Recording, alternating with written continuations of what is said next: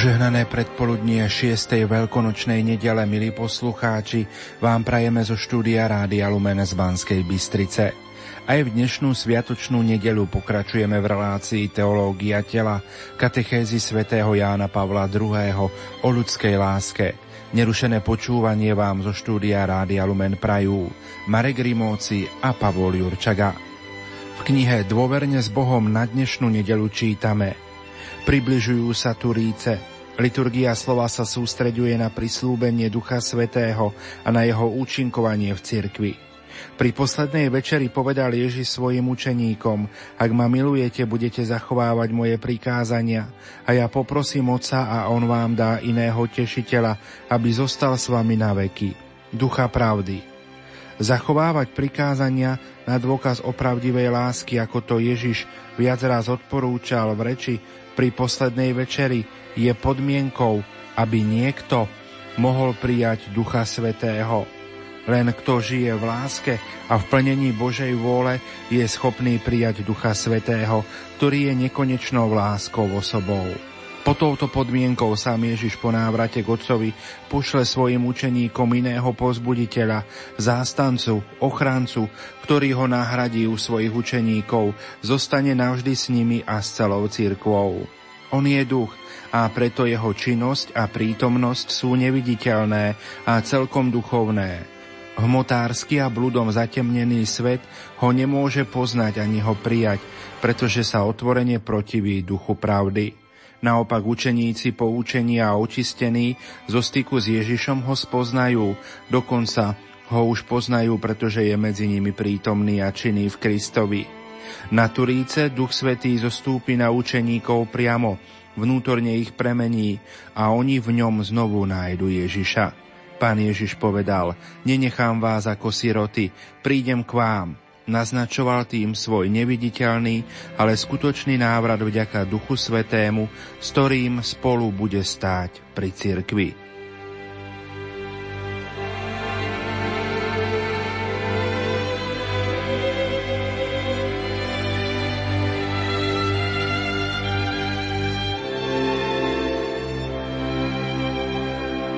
Milí poslucháči, v nasledujúcich minútach vám ponúkame rozhovor našej bratislavskej kolegyne Anny Brilovej s otcom Mariánom Valábekom, riaditeľom Centra pre rodinu Bratislavskej arcidiecézy. Témou ich rozhovoru sú slová zranené srdce, krehko z lásky. Nech sa vám príjemne počúva. Minulých reláciách sme vošli do druhej časti katechézy Jana Pavla II. Človek sa odlišuje od zviera. Čo je za týmto odlišením a čo sa to s človekom stalo? Tak e, predovšetkým človek sa odlišuje od ostatných zvierat tým, že jeho samotná existencia je odpovedou na volanie lásky. Volanie, ktoré v jeho srdci vzbuduje úžas a udáva smer jeho ceste k neznámym horizontom. Samotná cesta človeka nie je bez nástrach a cesta lásky nie je len taká diálnica, ale je to naozaj náročná cesta, ktorá vyžaduje od nás veľké úsilie, lebo ak, tak je to láska, ktorá miluje a ktorá sa prekonáva. Vo vzťahoch skôr či neskôr sa dostavia ťažkosti a jednoducho zistujeme, aký sme v skutočnosti všetci krehkí. Je veľmi dôležité, aby sme si uvedomili, čo všetko sa udialo s človekom? Toto sme spomínali v predchádzajúcich reláciách, aké úžasné ponuky mu dal Boh. A predsa, čo si sa začalo diať, čo človeka ako si poznačovalo. No predsa aj my si tu musíme uvedomiť tú hodnotu daru, ktorý človek dostal, ale aj to, že ako tento svet všeličo narúša tak dokonca niektorí hovoria, že zo skúsenosti vieme, že kakafónia rozorvanosti, dokonca aj zla je hrozbou, že môže prehlušiť volanie k pravému naplneniu. Tlak disharmónie nás núti, aby sme sa mali na pozore. No my musíme mať pred očami svoj cieľ a naivitu si nemôžeme dovoliť. Nebezpečenstvá nám vstupujú do cesty a sú reálnou hrozbou. Jan Pavol II vkladá vo svojej divadelnej hre, ktorá neskôr sa stala aj filmovo spracovaná, tak vkladá akési úvahy do úst hlavným predstaviteľom. Vary nie sme aj my, tak ako ona poznačený vnútornou trhlinou v láske, puklinou a ranou, ktorá bolí. Teda ide tu o akúsi nestabilitu pevnosti lásky. Objavujú sa trhliny. A jedna z predstaviteľiek tejto divadelnej hry, Anna, rozpoznala priepas, ktorá ohrozuje všetko, čo láska spojila. Priepas vzniká medzi človekom a stvoriteľom, medzi mužom a ženou, medzi rodičmi a deťmi, a dokonca aj medzi človekom a jeho vlastným vnútrom. A tak pozrime sa na túto priepasť, ktorá vznikla po prvom hriechu, lebo tak sa zdá, aj Jan Pavel II to celkom jasne potvrdzuje, že hriech je hlavným zdrojom rozorvanosti a roztratenosti. Sme volaní k láske, ale čo si nás hatí na tejto ceste? A Biblia nám objasňuje to odsudzenie a dezintegráciu, ktoré často hatia toto volanie k láske. Dá sa pomenovať tá trhlina medzi človekom a Bohom? Môžeme ju pomenovať ako hluk, ktorý Apoštol Ján vo svojom prvom liste označuje ako žiadostivosť tela, žiadostivosť očí a pícha života. Dodáva, že tento silný odpor nepochádza od Boha, ale zo sveta. Slova Apoštola vyznievajú jasne a zároveň nám ponúkajú takú otázku. Ak celý svet pochádza od Boha, Boh, ktorý videl, že všetko, čo urobili, je dobré, ba dokonca pri človekovi hovorí, že je to veľmi dobré, čo sa to stalo? Čo a zdá to nepochádza od Neho? Podľa rozprávania knihy Genesis sa trhlina, o ktorej sme pred chvíľou hovorili, objavila vtedy, keď sa človek pokúsil pretrhnúť putá s Bohom. Príbeh o pokúšaní človeka nedôverovať Božej dobrote, keď mu roškatý, ako môžeme takto nazvať, ale naozaj je to diabol, spochybnil Božiu dobrotu otázkami, naozaj vám Boh zakázal, naozaj vám zakázal jesť zo všetkých stromov raja? Ja sa iba pýtam, takto znela jeho otázka, ale v tej otázke bolo vyjadrené ohromné nebezpečenstvo a zákernosť. A bolo tam vlastne aj obvinenie Boha, na ktoré človek akoby pritakal tým, že nemal istotu vo svojej odpovedi. Boh nezakázal predsa Adamovi a Eve jesť zo všetkých stromov v záhrade, ale dal im všetko k dispozícii s výnimkou jediného stromu, ktorého ovocie bolo pre nich osudné. Aj napriek tomu však bol had úspešný v zavádzaní a vyobrazení presvedčivej karikatúry Boha ako tyrana. A toto sa objavuje dodnes v našich vzťahoch, v našom ponímaní, v našich rozhovoroch, v našich pochybnostiach. Naozaj Boh miluje človeka. Žena hadovi odpovedala, Jeme ovocie zo všetkých stromov, čo sú v záhrade, len ovocie stromu, ktorý je uprostred záhrady, nám Boh zakázal jesť, báj sa ho dotknúť, aby sme nezomreli. A jej odpoveď hadovi je prekvapujúca, alebo prezrádza, že už sa pustila po ceste diabolskej reči nedôvery, lebo hovorí o zákaze a o dotýkaní a o tom Boh nič nehovoril. Čiže odovzdala a vyjadrila nepresné tvrdenie. Mali zakázané jesť len zo stromu poznania dobra a zla, ktorý je v biblickom príbehu veľmi jasne odlíšený od stromu života. Strom poznania dobra a zla v skutočnosti nie je stromom života. Je vyjadrením akejsi falošnej nezávislosti založenej na snahe určovať zmysel svojho života bez Boha, byť sám sebe samostatným zdrojom bez potreby čerpať vodu života z pôvodného prameňa. Tak môžeme uvažovať, že tento strom predstavuje vlastne niečo, v čom mal človek obstáť, lebo zo všetkých stromov, teda aj zo stromu života, mohol jesť. Len tento jeden jediný strom mal vyjadriť, či to človek myslí vážne. A tak e, zámerom tohto manévrovania diabla je vlastne spochybnenie človeka, či naozaj verí tomu, ktorý ho stvoril, či mu dôveruje a tak môžeme povedať, že už tu na začiatku sa objavuje viera, ktorá má v každom momente aj prvého človeka, ale aj každého jedného človeka svoj nesmierny a veľký význam. Tieto dva stromy sa ukazujú, ako by boli identické, ale to nie je tak. A keby sme skúmali písmo, tak zbudzuje to v nás isté také nejasnosti, ale zároveň tam je vyjadrené viac ako biológia, je tam vyjadrená pravda, že Boh nezávidí človekovi, ale praje mu šťastie a zároveň mu dáva slobodu, aby si vedel vybrať to, čo je dobré. Preto Jan Pavol II charakterizuje tento prvotný hriech Adama a Evy ako odmietnutie otca. Lebo otec hovorí, zo všetkého smiete, len z tohoto nie. A oni podľahnú myšlienke, ktorú im vnúkol diabol, že Boh ich o niečo oberá. Pritom mali všetko, čo bolo k dispozícii a bolo to veľmi dobré. A nemôžem povedať ani o tomto strome poznania dobra a zla, že by to bolo zlé. Ale jedna vec tam bola veľmi dôležitá pre človeka a to bola poslušnosť. My netušíme, a to by bol taký kebizmus, keby sme uvažovali takto, že čo by bolo, keby boli obstáli a potom by sa ukázalo, že čo Boh vlastne, aký zámer mal s týmto stromom. Pre nás je dôležité to, že my pozeráme spätným pohľadom na človeka, na stvorenie človeka, na jeho úlohy, na jeho zámery a pri tomto spätnom pohľade vlastne pozeráme aj sami na seba a objavujeme niečo, čo sa dotýka aj nás.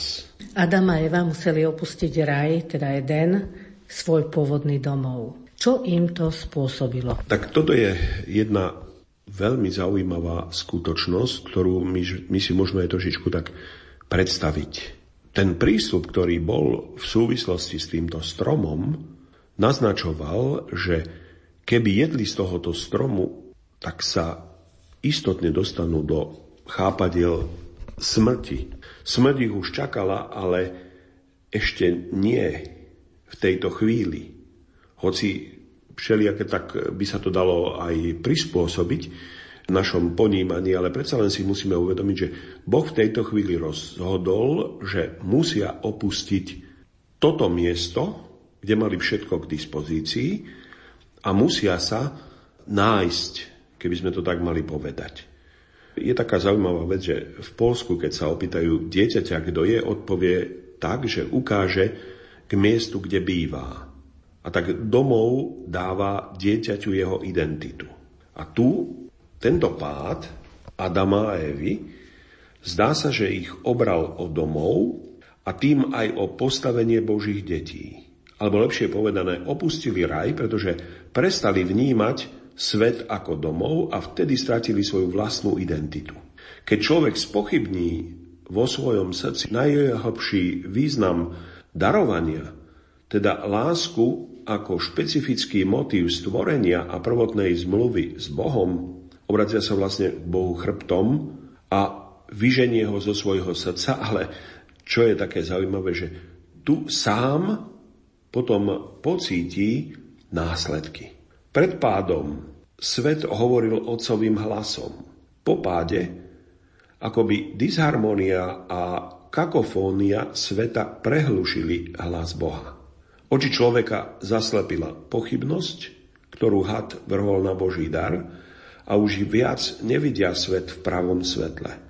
Keď sa tieto oči pozrú na iných ľudí a na veci už v nich nevidia výraz Božej lásky.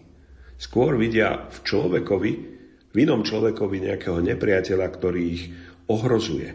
A tak sa tu človek stavia proti otcovstvu, proti láskavej tvári otca a nepúšťa ho k sebe, a tak ako zladiť tento záporný opis sveta a skutočnosti s tým, čo sa má objaviť neskôr.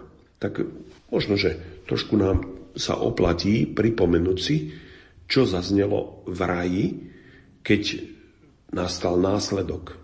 Ako Boh prislúbil nepriateľstvo medzi ženou a jej potomstvom a hadom, ale toto bude snáď v neskorších reláciách viac rozobrané. Adam a Eva teraz, keď e, museli opustiť raj, prestali vnímať svet ako dar. Pristupujú k nemu iba ako k súboru beztvarých a bezmenných vecí, aj ako k trestu, ktorom musia teraz prežívať oveľa viac ťažkostí, než mali v raji. A tak hlas v srdci človeka našepkáva, že už teraz nič nie je darom, ale musíme sa ho zmocňovať, aby sme nad ním vládli. Hoci toto bol pôvodný Boží zámer, predsa v tejto chvíli už sa stáva niečím ďaleko od toho pôvodného zámeru. Iróniou je to, že prsty človeka schmatli a pevne držia už nie život, ale niečo, čo je mimo. Už nechcú prijať Boží dar, už nechcú to, čo ponúka Boh, ale hľadajú svoje a vlastne takto aj roztrhajú svoj vlastný vzťah.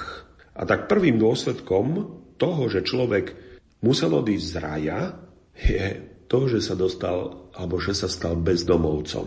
A je to také zaujímavé, že ešte aj jeho vlastné telo mu pripomínalo toto, že nebol, nemal v sebe to, čo pôvodne, ale stal sa akýmsi bezdomovcom, ktorému pripomínalo jeho zlyhania. Takže keby sme to mohli tak zhrnúť, slovami Jana Pavla II., ktorý hovorí, toto je telo, svedok stvorenia ako fundamentálneho daru, svedok lásky ako prameňa, z ktorého sa zrodilo toto samotné darovanie. A výsledkom toho všetkoho je, že len vtedy vieme oceniť význam tela, keď si uvedomíme, že sme dostali život ako dar. Ak na to zabudneme, sme na dne. Adam a Eva poznajú z vlastnej skúsenosti, vo svojej snahe potlačiť realitu sveta ako daru, sú nútení ignorovať reč tela. Ich pád vedie k tomu, aby zabudli, že sú telom. Už viac nevnímajú svoje telo ako domov alebo svetiňu, ale utekajú z neho ako z väzenia alebo dokonca ako z hrobky. Padlý človek stále znova zabúda, že telo je územím slobody, ako to povedal Benedikt XVI. A namiesto toho takýto človek vníma svoje telo ako väzenskú celu, obmedzenie vlastnej slobody, ohraničenie možností. Tento pohľad na telo je typickým pre našu modernú dobu a začíname s ním zaobchádzať ako s nejakou vonkajšou vecou, ako s matériou, ako s predmetom, ako nejakým nástrojom potešenia. Odmietame ju len, čo sa pre nás stane zdrojom bolesti alebo prekážok, chceme ju zahodiť. Keď sa Boh v zápätí po prvom páde Adama pýta, kde si, tak Adam odpovedá, bál som sa, preto som sa skryl. A Jan Pavol II vysvetľuje túto časť takto. Slová bál som sa, lebo som nahý a preto som sa skryl, svedčia o radikálnej zmene. Človek akýmsi spôsobom stráca prvotnú istotu Božieho obrazu, lebo na ten sme boli stvorení. Keďže to potláča vedomie daru, toto odsudzenie od postavenia, ktoré máme ako Boží obraz, nás potom tiež odsudzuje aj od nášho tela. Človek stráca istotu, že jeho telo je vyjadrením obrazu Boha a tak nám pápež hovorí, že človek tiež stráca istým spôsobom zmysel svojho práva podielať sa na vnímaní sveta, ktorému sa tešil v tajomstve stvorenia. A tak slova bál som sa, pretože som nahý a tak som sa skryl, potvrdzujú zrútenie prvotného prijatia tela ako znamenia osoby vo viditeľnom svete. Tento pád zmenil k horšiemu to, čo človek prežíva a vníma. A tak aj telo sa dostáva do tohoto pádu. Zmena spúšťa negatívnu reakciu, ktorá sa týka prítomnosti človeka v hmotnom svete. Telo má byť domovom, v ktorom s radosťou príjmame okolitý svet ako priateľa. Potom je logické, že odsudzenie sa telu nás necháva vo svete s pocitom cudzincov. Človek už viac nezakúša svoj kontakt so svetom ako príjmanie daru, ale ako riskantné vystavenie nebezpečenstvu. A tak prvotný pád, ako nám hovorí Jan Pavol II, nás naplňa kozmickým studom, ktorý spôsobuje, že sa cítime akoby odinakiaľ, bezbranní a plný neistoty, tvárov tvár prirodzeným procesom, ktoré prebiehajú s neúprozným determinizmom. Tak prvotná harmonia medzi človekom a stvorením je narušená a nastáva vlastne nepriateľstvo. Pre človeka sa to, čo by chcel, aby bolo jeho, stáva nepriateľským, už viac nepríjmá túto nadvládu ako poslanie lásky a starostlivosti, ale chce zneužívať svoju právomoc ako príležitosť k vykoristovaniu. Naozaj je tu čosi, čo je také zvláštne a ťažké. Veľmi výstežne si nazval Adama Evu bezdomovcami a z toho vlastne vyplýva, že my všetci sme bezdomovci. A čo ešte? Tak eh, môžeme sa trošku zamyslieť nad 139. žalmom, v ktorom sa modlíme, kam môžem ujsť pred tvojim duchom a kam utiec pred tvojou tvárou. Odpoveď človeka v stave popáde je sama o sebe vyjadrením tohto pádu. Človek hľadá útočište pred rozbitým vzťahom, či s Bohom, či s ľuďmi, ale na druhej strane sa izoluje, lebo sa dostáva do samoty. Ale ani jeho vlastné vnútro ho nemôže oddeliť od Boha, lebo ten 139. žalm pokračuje, kam môžem ísť pred tvojim duchom? A mali by sme ho chváliť naozaj tak naplno, lebo celý tento žalm vyjadruje, kto je človek, aký úžasný dar dostal. Človek však v stave popáde nenachádza úkryt pred hambou rozorvanosti svojho vnútra.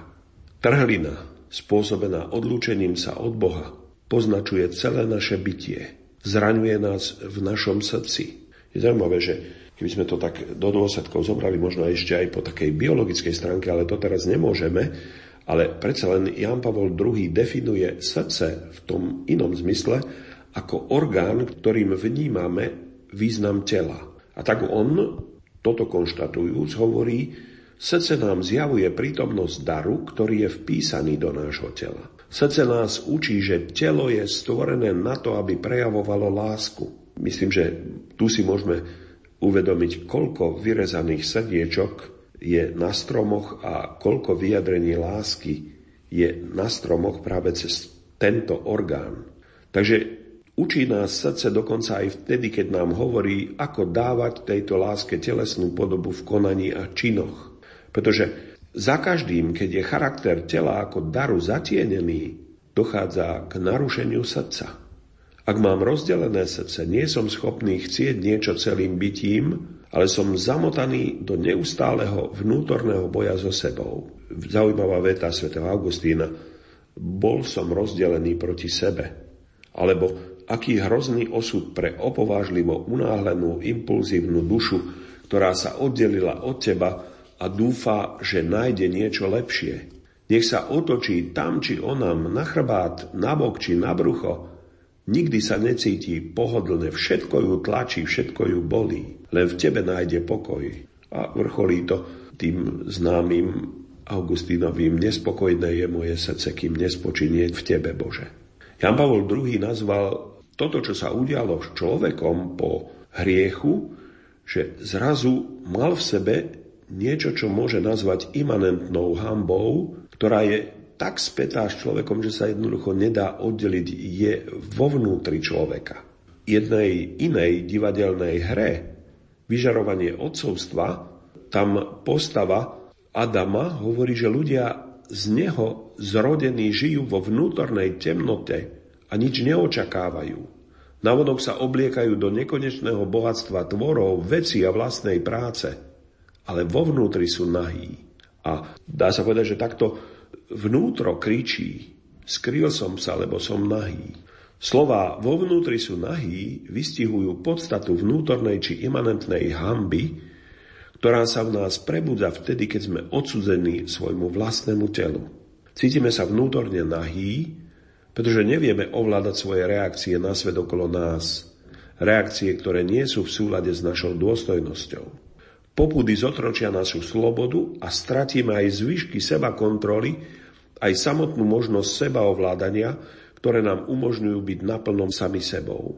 Telo, ktoré nie je podrobené duchu, ako v stave prvotnej nevinnosti, v sebe nosí stále ohnisko odporu voči duchu určitým spôsobom ohrozuje jednotu človeka, osoby, prirodzenú morálku, ktorá má korene až v samotnej konštitúcii osoby. Žiadostivosť, a zvlášť žiadostivosť tela, je špecifickou hrozbou pre štruktúru seba vlastnenia a seba ovládania, prostredníctvom ktorého sa utvára ľudská osoba. A tak táto hamba zapričinuje je ďalší a ďalší rozkol. Predtým, ako prví ľudia zhrešili, samotná prítomnosť Evy stelesňovala pre Adama povolanie k láske a rovnako aj jeho prítomnosť stelesňovala jeho povolanie milovať. No po páde zrazu sa vidia úplne inak, v príkrom svetle, kde sa už nevnímajú ako dar, ale nechcú prijať seba samých z rúk Boha a strácajú schopnosť seba ovládania. Ak sami seba neovládajú, ako sa môžu jeden druhému darovať? V skutočnosti to už ani nemôžu darovať navzájom, aspoň nie úplne, lebo stratili povedomie prvotného darcu. Vytráca sa aj otvornosť voči sebe navzájom.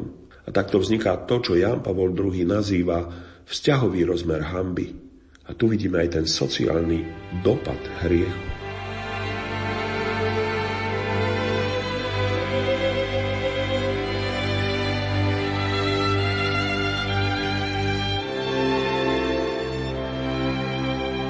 Milí poslucháči, v uplynulých minútach sme vám ponúkli rozhovor našej bratislavskej kolegyne Anny Brilovej s otcom Mariánom Valábekom, riaditeľom Centra pre rodinu Bratislavskej arcidiecézy. Témou ich rozhovoru boli slová Zranené srdce, krehko z lásky. V rozhovore s otcom Mariánom Valábekom v tejto téme budeme pokračovať aj o týždeň. Požehnanú šiestu veľkonočnú nedelu vám zo štúdia Rádia Lumen prajú Marek Rimovci a Pavol Jurčaga. Wiem, neumiesz być niczyja, wiem, tęsknota cię zabija, wiem, a jednak nie.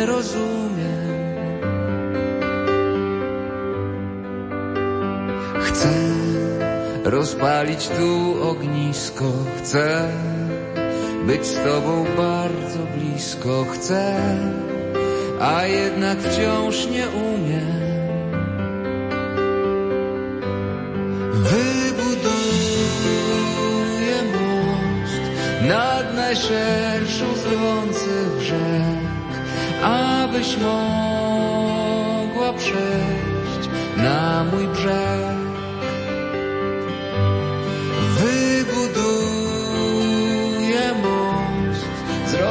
Rozświetlonych słońcem chmur Złączę morza szum z ciszą gór. Ja wiem, pozostać nie chcesz niczyj wiem